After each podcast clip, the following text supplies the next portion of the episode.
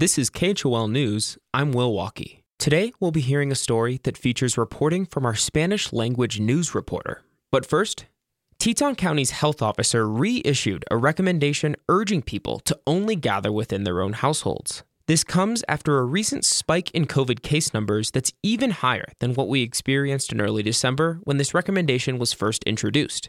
Although it's not enforceable by law, county health officials stressed that this targeted measure worked before and urged local residents to take personal responsibility for slowing the spread of COVID 19.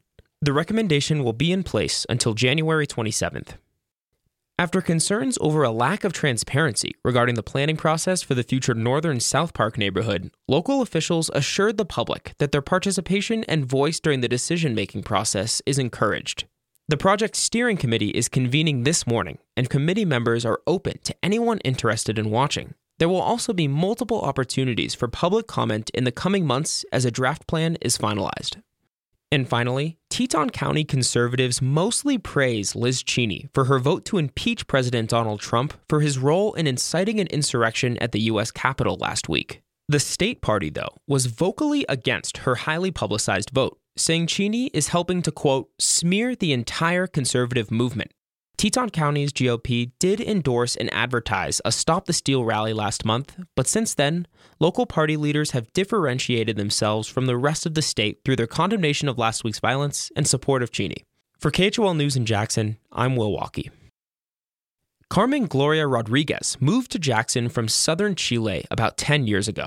According to KHOL Spanish language reporter Alicia Unger, she's always had a passion for sewing. She told me she stole her father's uh, shirts and cut it to make dolls clothing. And from there, she became a fashion designer for clothing. And when she was in Chile, she used to have her own boutique. Rodriguez works as a seamstress for a cleaning company when COVID hit in March, work slowed down, and she didn't quite know what to do with all the free time she was spending solo in her house. So, after watching the news, she was getting depressed of seeing, hearing all these numbers going up. Viendo la televisión, muerte todos los días, gente que estaba quedando sin trabajo. Hearing and seeing that the hospitals are not, not they're not getting enough masks.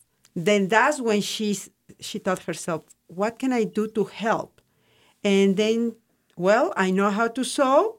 I have some fabric here. And that's where the idea come to start making masks.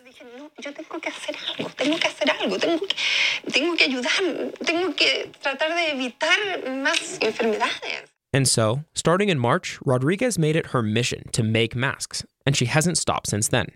To date, Unger expects she's hand sewn over 3,000 masks on her machine at her house, which she donates to St. John's Hospital. She told me that she sew from 7 a.m. to 10 p.m. nonstop. Nobody's paying her, nobody's, you know, helping her. She's just doing everything by herself. This effort has not gone unnoticed by St. John's staff. Keegan File works in the emergency room there and says her contributions went directly to community members and frontline workers. Her effort alone were remarkable, and it really inspired me to keep up. The masks are made of regular cloth with simplistic but colorful designs. Unger says Rodriguez will slow down production a bit now that life is beginning to get back to normal, but that these past few months have allowed her to use her passion for sewing toward a greater purpose. Rodriguez's eventual dream, Unger says, is to start a clothing boutique in Jackson, just like the one she had back home in Chile. For KHOL News, I'm Will Walkey.